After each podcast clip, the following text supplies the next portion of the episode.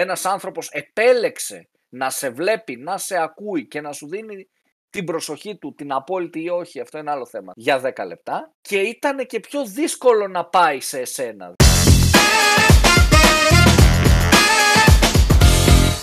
Καλησπέρα. Digital Jam, επεισόδιο 145. Είμαι ο Δημήτρης Ζαχαράκης. Μαζί μου είναι ο Δημήτρης ο Καλέτζης. Καλησπέρα. Δημήτρη μου, πώς είσαι; Καλά, πάρα πολύ καλά Δημήτρη, πάρα πολύ ανεβασμένος. Συγκλονισμένος. Εσένα ακούω πιο καλά από ποτέ και χαίρομαι και προχωράμε. Στο Και εγώ, και εγώ καλά είμαι, καλά είμαι γενικότερα. Εντάξει, τι, τι παλεύουμε, τι παλεύουμε. Είμα- έχουμε καλά θετικά vibes. Εμένα μου αρέσει που χειμωνιάζει, οπότε να κάνω λίγο, να δώσω λιγάκι τοποθεσία τώρα και χρόνο, καταλαβες. Σε Ναι, κάποιον που ακούει. Που επιτέλους χειμωνιάζει. ναι, Εμένα ναι. αυτό που δεν μου αρέσει και έχω να το δηλώσω Ωραία. και μου χαλάει την ημέρα είναι που γυρνάς, τελειώνεις από το γραφείο ρε παιδί μου, βγαίνεις από το γραφείο. Ακόμα και αν φύγεις 5,5 ώρα, ξέρεις και μισή ώρα πιο νωρίς και είναι βράδυ και νομίζω ότι φεύγεις 10 το βράδυ. Γιατί; Ναι, ρε Έχει γαμώτο. νυχτώσει Η αλλαγή η ώρας. ναι, Γενικότερα, αυτό ναι. δεν μου αρέσει, δεν μου αρέσει. Δηλαδή, σκέφτομαι πώς ζουνε ρε φίλε αυτοί που έχει ξέρεις 6, 6 μήνες βράδυ, ας πούμε, έτσι συνέχεια. Θα Αυτό, μπορούσα. αυτό έχεις δίκιο. Αυτό και εμένα με προβληματίζει κάτι τέτοιες εποχές. Δηλαδή, άλλες χώρες που είναι... Τι Μόνιμα κάνουν ρε ίσως. γαμώτο, τι κάνουν. Πώς, πώς, πώς ζουνε. Μου φαίνεται πολύ στενάχωρο, ρε παιδιά, με στενάχωρο. Δεν ξέρω, ξέρεις, μάλλον έχουμε συνηθίσει ρε παιδάκι μου, είμα- έχουμε συνηθίσει στην Ελλάδα να έχουμε πολύ ήλιο και μετά μας κοφαίνεται πάρα πολύ, ξέρεις, το... Εντάξει, είναι, είναι σκοτεινό. και συνήθεια, αλλά νιώθω ότι ξέρεις, είναι... Και αυτοί ας πούμε, που έχουν συνέχεια σκοτάδι έρχονται εδώ και ξέρεις, ανοίγει η καρδιά τους, το παιδί μου. Τώρα θα έχεις τεφιά δύο μέρες και μιλάμε, έχεις μελαγχολήσει εντελώς, σε φάση και την γαρμπή. Θα μελαγχολήσω. Βάλτε το, βάλτε το πίσω. να- Όχι, δεν μπορεί να μας δείξει. θα μας δείξει. Ας πούμε. Λοιπόν, ωραίο, κάναμε μια εισαγωγή έτσι για να αλαφρύνουμε λίγο το κλίμα, γιατί το θέμα μας είναι σχετικά σοβαρό. Ε, όχι σχετικά, σοβαρό είναι βασικά, εντάξει, μην λέω τώρα βλακίες. Συζήτηση είναι σήμερα αυτό που κάνουμε, δεν έχουμε κάποιο hands-on ή κάποιο technical και τέτοια. Θέλουμε να συζητήσουμε για το, το έχουμε ονομάσει, τώρα ο Δημήτρης το ονόμασε, οπότε είναι ο βαφτιστής αυτού, αυτής της συζήτησης σήμερα που κάνουμε και θα το ονομάσουμε View Currency και στην πραγματικότητα ίσως μπορούμε να το πούμε λίγο τι παίζει με το υπάρχει και τι είναι και εν Να το τέλει εξηγήσουμε- Να το εξηγήσουμε λίγο. εξή- γιατί θα- εξήγησέ το λίγο τι έχεις στο μυαλό σου εδώ πέρα γιατί Γιατί το, γιατί το λέμε view currency. Τώρα μπορεί να το έχει γράψει και κάποιος άλλος, αλλά δεν το έχω δει πουθενά α, αυτό. Οπότε λέμε ότι το βαφτίσαμε εμείς και παίρνουμε την πατέντα. Αν είναι κάποιο άλλου, ζητάμε συγγνώμη. Λοιπόν, στην ουσία, ρε παιδί μου, να σας το δώσω έτσι με, ένα, με μια παραβολή, με ένα άκρη παράδειγμα. Έχεις πάει στο, στο Μπάνσκο για σκι, στα Σόφια, στη Βουλγαρία. Έχεις 10 ευρώ, αυτό αντιστοιχεί, ξέρω εγώ, σε 20 λέβα. Αυτό σημαίνει ότι έχει, έχουν διαφορετική αξία τα 10 ευρώ, διαφορετική αξία τα 10 λέβα, διαφορετική αξία τα 10 δολάρια, τα 10 γεν, οι 10 λίρες και ούτω καθεξής. Οπότε κάνουμε έτσι μια αλληλουχία και λέμε έχει την ίδια αξία, την ίδια βαρύτητα 10 TikTok views, 10 views σε Reels, 10 views σε YouTube Shorts με 10 views στο YouTube ή με 10 views σε μια ταινία ή με 10 ακροάσεις σε ένα μεγάλο podcast ανάλυσης ή δεν ξέρω εγώ τι, έχει την ίδια βαρύτητα εν τέλει για ένα brand, για μια διαφήμιση, για μια ενέργεια, για έναν influencer. Είναι το ίδιο ένας influencer που έχει 10.000 followers στο Twitter με έναν που έχει 10.000 στο TikTok. Τα likes επίσης. Είναι το ίδιο τα likes στο TikTok με το Instagram, με το Twitter, με το LinkedIn. Πάμε λίγο ξέρεις, να το δούμε λίγο, να προβληματίσουμε περισσότερο και να παραθέσουμε και εμείς τις σκέψεις μας και πώς, πώς το βλέπουμε παρά να βγει κάποιο νόημα, δεν είναι hands-on επεισόδιο, δεν είναι ότι θα τελειώσει κάποιος ε, το επεισόδιο και θα πει «Α, κάτσα ένα, δύο, τρία». Είναι περισσότερο να κάνω ένα, δύο, τρία, είναι περισσότερο τροφή για σκέψη, πιστεύω. Κοίτα, ένα πράγμα πιστεύω ότι θα βγει και εντάξει, okay, συμφωνούμε και οι δύο από την αρχή, γι' αυτό το ξεκινάω έτσι, ότι γενικά όλα είναι λίγο διαφορετικά. Okay, δηλαδή στο θέμα του view currency, άμα βάλουμε κάτω τα metrics δηλαδή και κάνουμε συγκρίσεις μεταξύ TikTok, YouTube, Facebook, ε, YouTube, ε, οτιδήποτε, ξεκινάμε και κάνουμε αρχικά πλατφόρμες, εξορισμού είναι δύσκολο να είναι το ίδιο πράγμα. Και για λόγους ε, στελική κοινού και για λόγους του τρόπου προβολής, το πώς αλλάζει η προβολή του περιεχομένου, το πού βρίσκεται αυτό το, το περιεχόμενο και που θα προβληθεί η διαφήμιση ή το, δεν, το, μην το βάζουμε το διαφήμιση, διαφήμιση περιεχόμενο, οτιδήποτε και είναι, οργανικό, paid, οτιδήποτε και είναι αυτό βασικά στην πράξη, έτσι. Ναι, μην, το, μην το δέσω τώρα σε paid μόνο. Ναι, ναι, γιατί εντάξει, δεν έχει και νόημα. Ε, οπότε, ό,τι και είναι αυτό, ε, είτε αν μιλάμε για διαφορετική πλατφόρμα, είτε αν μιλάμε διαφορετικό placement, θα σου πω τώρα εγώ. Ακόμα και αν μιλάμε μέσα στο ίδιο το Facebook, δηλαδή ε, το, η δεξιά στήλη με το, με το story ή με την ροή ειδήσεων, με ροή newsfeed στην κεντρική. Όπως και να κάνω το συνδυασμό εξορισμού, ακόμα και άμα το metric θεωρητικά μοιάζει να είναι το ίδιο, δηλαδή μοιάζει να είναι το, το reach, μοιάζει να είναι το, το view, ακόμα και το click ίσως, τολμώ να πω, στην πραγματικότητα δεν είναι ακριβώς το ίδιο, ρε παιδί μου. Δεν, έχει την, ε, ε, δεν θα έχει την ίδια βαρύτητα άμα το παχιάσουμε λίγο και το αναλύσουμε πιο εξονυχιστικά τέλος πάντων. Θα είναι κάτι διαφορετικό. Θα ήθελα να βγάλω λίγο το παράγοντα, ε, να το πιάσουμε λίγο πιο, πιο awareness όλο αυτό το πράγμα, για να αποφύγουμε λίγα και να μπούμε στη λογική του optimization, δηλαδή το ότι προβάλλεται αυτό για κάποιο σκοπό τέλος πάντων, έτσι. Ας, ας το βγάλω λίγο, εγώ το βγάζω λίγα και από το μυαλό μου αυτό. Ας φτάσουμε τη βαρύτητα του metric, παιδί μου. Μπράβο. Πάμε σε άλλες συζητήσεις, γιατί μετά ανοίγει πολύ, ξέρεις, δεν θα τελειώσει ποτέ. Δεν θα τελειώσει ποτέ, ναι. Ας... Έχει τόσους υποπαράγοντες μετά αν το πιάσεις και για awareness και πώς κάνεις μετά optimize αυτό το view και τι κερδίζεις και πώς μεταφέρεις το κοινό. Και... Μετά, okay, ανοίγει πάρα πολύ και πάμε για πενταήμερο επεισόδιο εδώ. Ωραία. Οπότε, άμα το βγάλουμε σε ένα εργαστηριακό περιβάλλον λοιπόν και έχουμε να κάνουμε μόνο με ένα, ένα metric πρακτικά και το βγάζουμε κάτω, ένα placement, ένα οτιδήποτε, έχουμε μεγάλες διαφορές. Έχουμε μεγάλες διαφορές, ειδικά άμα βάλουμε το πιο. αυτό που ξεκίνησε εσύ να λέει στην αρχή. Έχουμε ένα TikTok βίντεο που έχουμε, που έχουμε φτιάξει και έχουμε και ένα YouTube βίντεο. Ε, εξοριζ... YouTube Short, όχι. YouTube Short, ναι, ας τα κάνουμε λίγο πιο παρόμοια βασικά, έχεις δίκιο. Ναι, ναι, πάμε στο... Ε, έχεις δίκιο, ναι, μην το, μην το δυσκολέψουμε πολύ. Εξ ορισμού, okay, μοιάζει να είναι κάτι πιο κοντινό, μοιάζει κάτι το οποίο να, να μπορεί να συγκριθεί. Σωστά, είναι και τα δύο short, έχουν παρόμοια διάρκεια, μπορείς να πεις, παρόμοιο τρόπο παρουσίασης και ούτω καθεξής είναι το ίδιο όμως. Δηλαδή είναι το ίδιο να πάρω 100 views στο YouTube με το να πάρω 100 views ε, στο TikTok. Εσύ τι πιστεύεις αρχικά; Κοίταξε. Ε, εγώ θα ήθελα να βάλω και τρίτο βίντεο μέσα. να το κάνουμε λίγο πιο... Τι θα Για βάλεις; να έχω ένα καλύτερο βίντεο. Να βάλω, δεν ξέρω, ένα μισή ώρα, 45 λεπτά μια σειρά στο Netflix ή ένα τέταρτο, δεν ξέρω. Το ίδιο topic που είναι στο short σε μεγάλο ρε παιδί μου YouTube, σε ένα δεκάλεπτο YouTube βίντεο. Εκεί νομίζω υπάρχει η μεγάλη, η μεγάλη διαφορά, έτσι. Δεν ξέρω αν συμφωνείς Δημήτρης σε αυτό. Δηλαδή εγώ πιστεύω ότι σε δύο shorts είναι λίγο παρόμοιο, θα μπορούσαμε να πούμε. Νομίζω θα μπορούσαμε. Είναι λίγο παρόμοιο το... η βαρύτητα, θεωρώ. Γιατί έτσι όπως έχει αλλάξει και το YouTube, αν κάναμε αυτή τη συζήτηση πριν ένα χρόνο θα σου απαντούσα κάτι άλλο. Έτσι όπως έχει αλλάξει και το YouTube με την προβολή των shorts ή αντίστοιχα το, το Instagram με την προβολή των reels ε, το έχει πάει σε, σε παρόμοιο επίπεδο. Και τι εννοώ παρόμοιο επίπεδο; Είναι ρε παιδί μου πολύ εύκολα, πολύ εύκολο, συγγνώμη, να βλέπω ένα χι βίντεο, να σκρολάρω, είτε αυτό είναι TikTok, είτε αυτό είναι Reel, είτε αυτό είναι YouTube Short και να δω το επόμενο βίντεο για δύο δευτερόλεπτα και να προχωρήσω.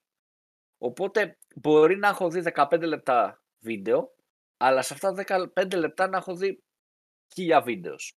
Άρα αυτά τα view, ναι μεν είναι view, αλλά δεν ξέρεις πόσο της εκατό της προσοχής του χρήστη είχες και δεν ξέρεις και αν θα σε θυμάται γιατί έχει δει άλλα 100 βίντεος σε αυτά τα 15 λεπτά. Έτσι.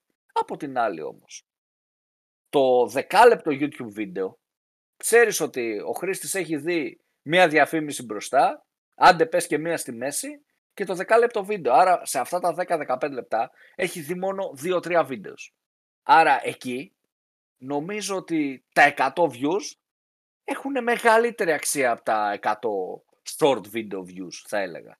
Έτσι. Αυτό πιστεύω τουλάχιστον. Γιατί έχεις 10 λεπτά την προσοχή ενός χρήστη, ένας άνθρωπος επέλεξε να σε βλέπει, να σε ακούει και να σου δίνει την προσοχή του, την απόλυτη ή όχι, αυτό είναι άλλο θέμα, την προσοχή του για 10 λεπτά και ήταν και πιο δύσκολο να πάει σε εσένα. Δηλαδή, ακόμα και σε auto replay, ε, σε auto, auto play, όχι replay, sorry, σε auto play να πήγε από το YouTube σε άλλο βίντεο, δεν σε σκύπαρε, ξέρεις, κάτσε και είδε και τα 10 λεπτά. Άρα ε, νομίζω ότι έχει μεγαλύτερη αξία από κάποιον που είδε τα 12-15 δευτερόλεπτα. Πιστεύω. Ναι, ειδικά, ειδικά αυτό που λέει στο YouTube, ότι το YouTube είναι και επιλογή σε μεγάλο βαθμό. Το ότι ο ναι, άλλος είδε το βίντεο. Κλίκαρε. Το κλικάρεις, το ανοίγεις. Mm. Βλέπεις ένα thumbnail που σε τραβάει, βλέπεις ένα τίτλο που σε τραβάει. Έχεις το, το YouTube, όχι το shorts, έτσι τα κανονικά πάντα. Το, το YouTube έχει το element ότι σε επιλέγει κάποιος, βλέπει και από πριν αυτός ο κάποιος πόση ώρα είναι το βίντεο, άρα ξέρει ότι είναι 10 λεπτά, 15, 20, και επιλέγει να ανοίξει και να το δει. Ε, στο άλλο απλά σκρολάρεις. Και βάζω μέσα και τον παράγοντα. Γι' αυτό λέω ότι ένα δεκάλεπτο κόντο στο YouTube ή αντίστοιχα στο Netflix, μια 40 λεπτά σειρά ας πούμε, έχει πολύ μεγαλύτερη βαρύτητα σαν view, γιατί δεν έχει δει σε αυτά τα 15 λεπτά, ας πούμε, 10 λεπτά που είναι το YouTube βίντεο, δεν έχει δει άλλο βίντεο, έχει δει μόνο ένα. Ακόμα και να σε επιλέξει ρε παιδί μου και σε, και σε YouTube short ή, σε, ή και σε real επίπεδο. Μετά θα σκρολάρει και στα 10 λεπτά θα έχει δει άλλα 50, άλλα 100 βίντεος. Έχει... Ενώ από ναι, την άλλη. Πολλά της raps γενικότερα.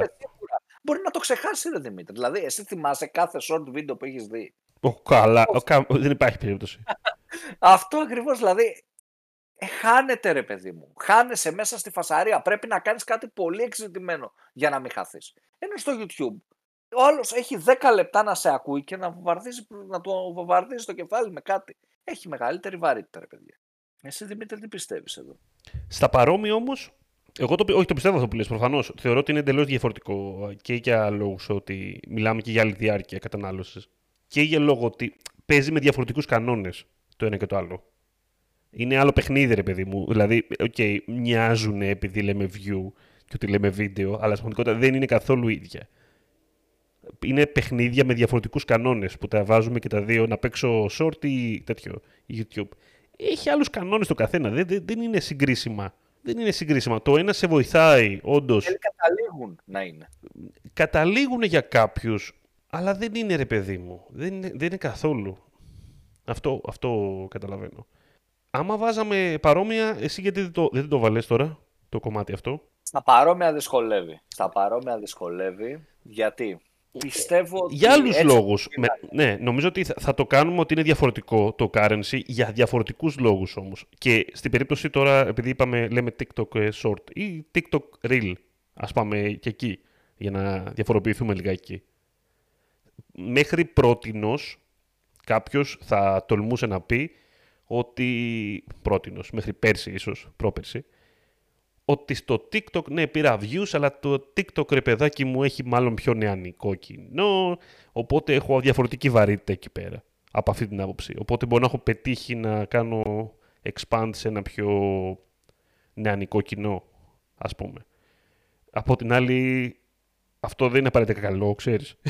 δηλαδή, ναι, νεανικό κοινό το οποίο όμως με ενδιαφέρει αυτό στην πραγματικότητα. Ενώ για το προϊόν μου μπορεί να μην με ενδιαφέρει. Με ενδιαφέρει να πιάσω ένα πιο καταναλωτικό κοινό. Που μπορεί να είναι πιο ενήλικοι και, πιο... και έχουν λεφτά. Δηλαδή, μέχρι πρώτη όταν υπήρχε αυτή η διαφορά, τώρα πια δεν υπάρχει.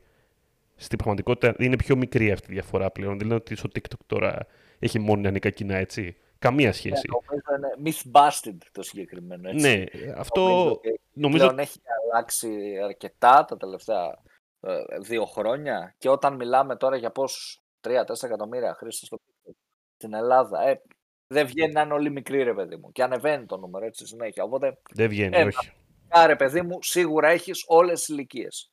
Απλά ε, η πιτσιρικάρια νομίζω ότι έχει μεγαλύτερο penetration, δηλαδή μπορεί να είναι ρε παιδί μου τον 35 plus, ας πούμε, βασικά τον 25-35, 25-34, να είναι ρε παιδί μου να έχει penetration το TikTok 50% και στην πιτσιρικάρια να έχει 90, κατάλαβες. Να είναι σχεδόν όλοι. Έχει μεγαλύτερο penetration, αλλά ε, τα κοινά είναι και είναι μεγάλα παντού. Συμφωνώ σε αυτό.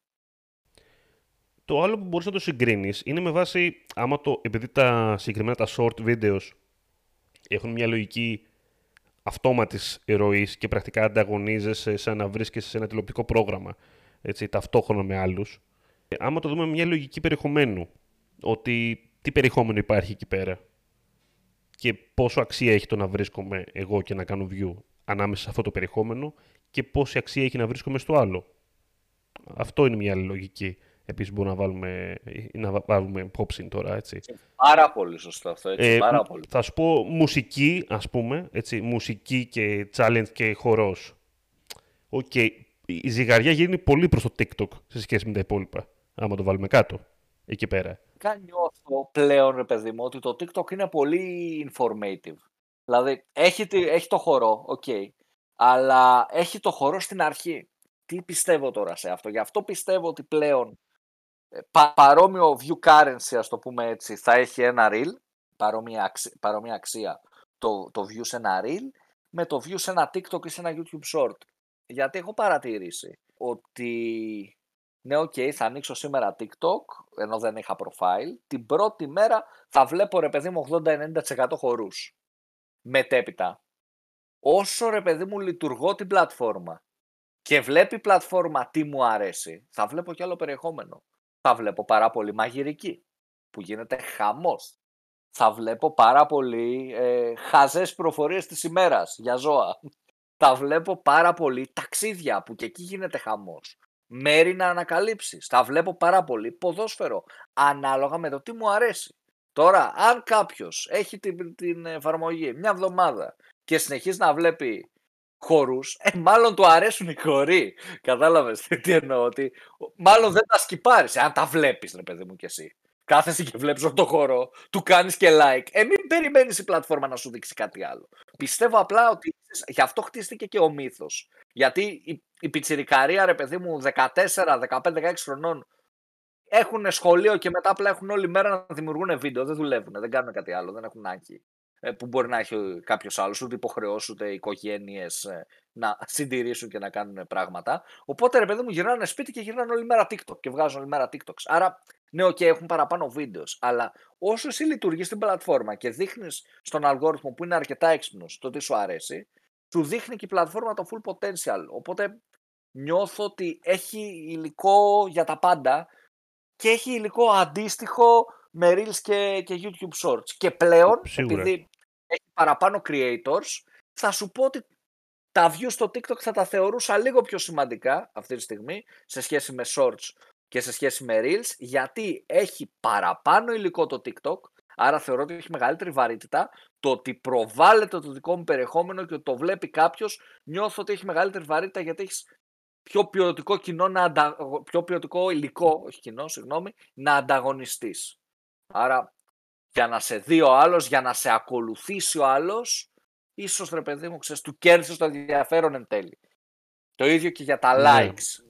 Έτσι, του κέρδισε το ενδιαφέρον. Γιατί ξέρεις, στα, στο Reel τώρα υπάρχουν λίγα Reels. Πολύ λιγότερα σχέση με TikTok. Οπότε είναι πιο εύκολο ξέρεις, να, να φανείς. Και είναι και ευκαιρία για το marketing αυτό. Το αφήνουμε απλά σε μια παρένθεση ναι. και προχωράμε. Να σου πω, να πιαστώ κάτι, από κάτι που είπες. Επειδή είπες για τη μαγειρική, το οποίο έχω συμπεράνει το εξής, το πόσο έχει αλλάξει ο τρόπος που προσεγγίζουμε, ρε παιδάκι μου, γενικότερα το, το φαγητό στο ίντερνετ, έτσι. Εξ αρχής, λοιπόν, υπήρχε, υπήρχε από, από τις αρχές του YouTube, τέλος πάντων, το κομμάτι βίντεο μαγειρικής. Υπήρχε πολύ παλιά, ούτως ή άλλως, όσο θυμάμαι κι εγώ.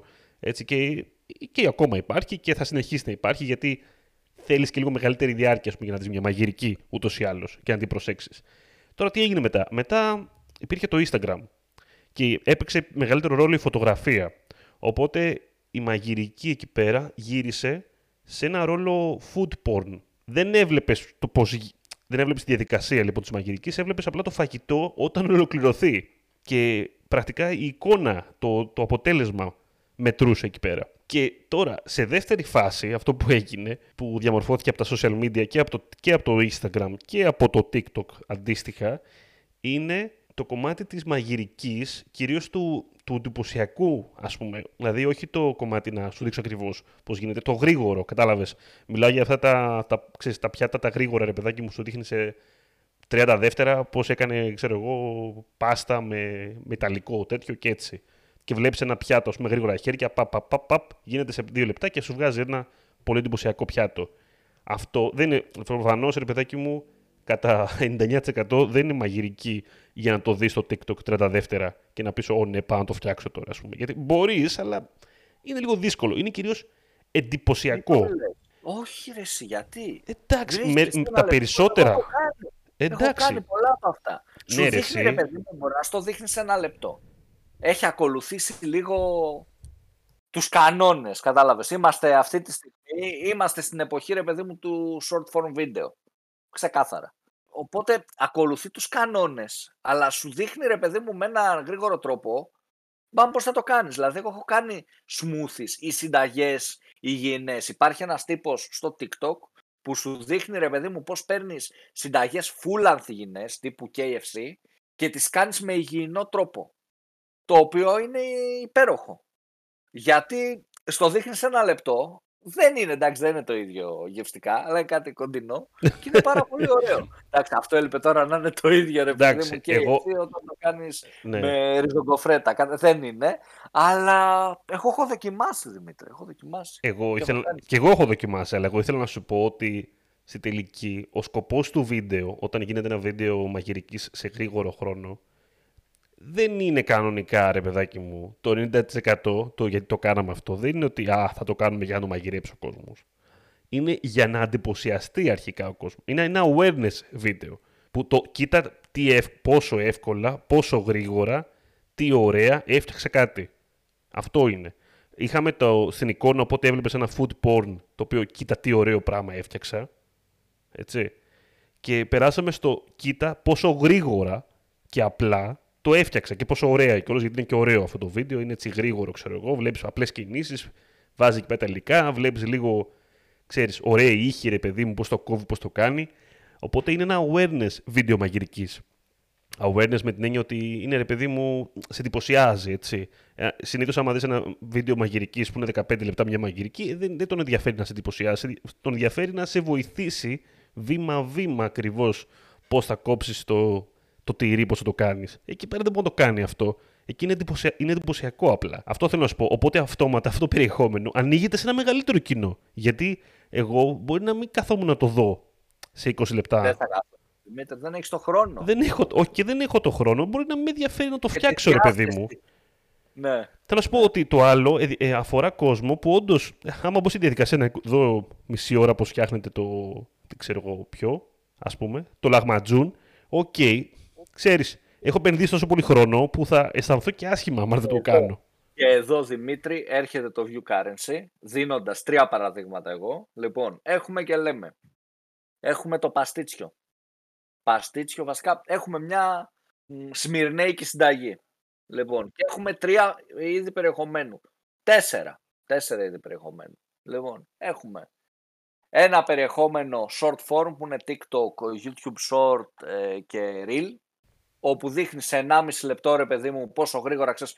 Χραπ, πετάω τα υλικά στον πάγκο, τσούκου τσούκου, φτιάχνω step 1, step 2, step 3, παπ, έτοιμο το φαγητό και ένα κουτάλι να τρώει τη Σμυρνέκη συνταγή. Short form. Δεύτερο, ένα βιντεάκι στο YouTube 10-15 λεπτών που σου ε, δείχνει πώς να κάνεις τη συνταγή. Τρίτο, ένα podcast όπου σου λέει για τη Σμύρνη, για τα, τις παραδόσεις τους, για τη μαγειρική τους και σου εξηγεί πώς να κάνεις συνταγή με κάποια tips.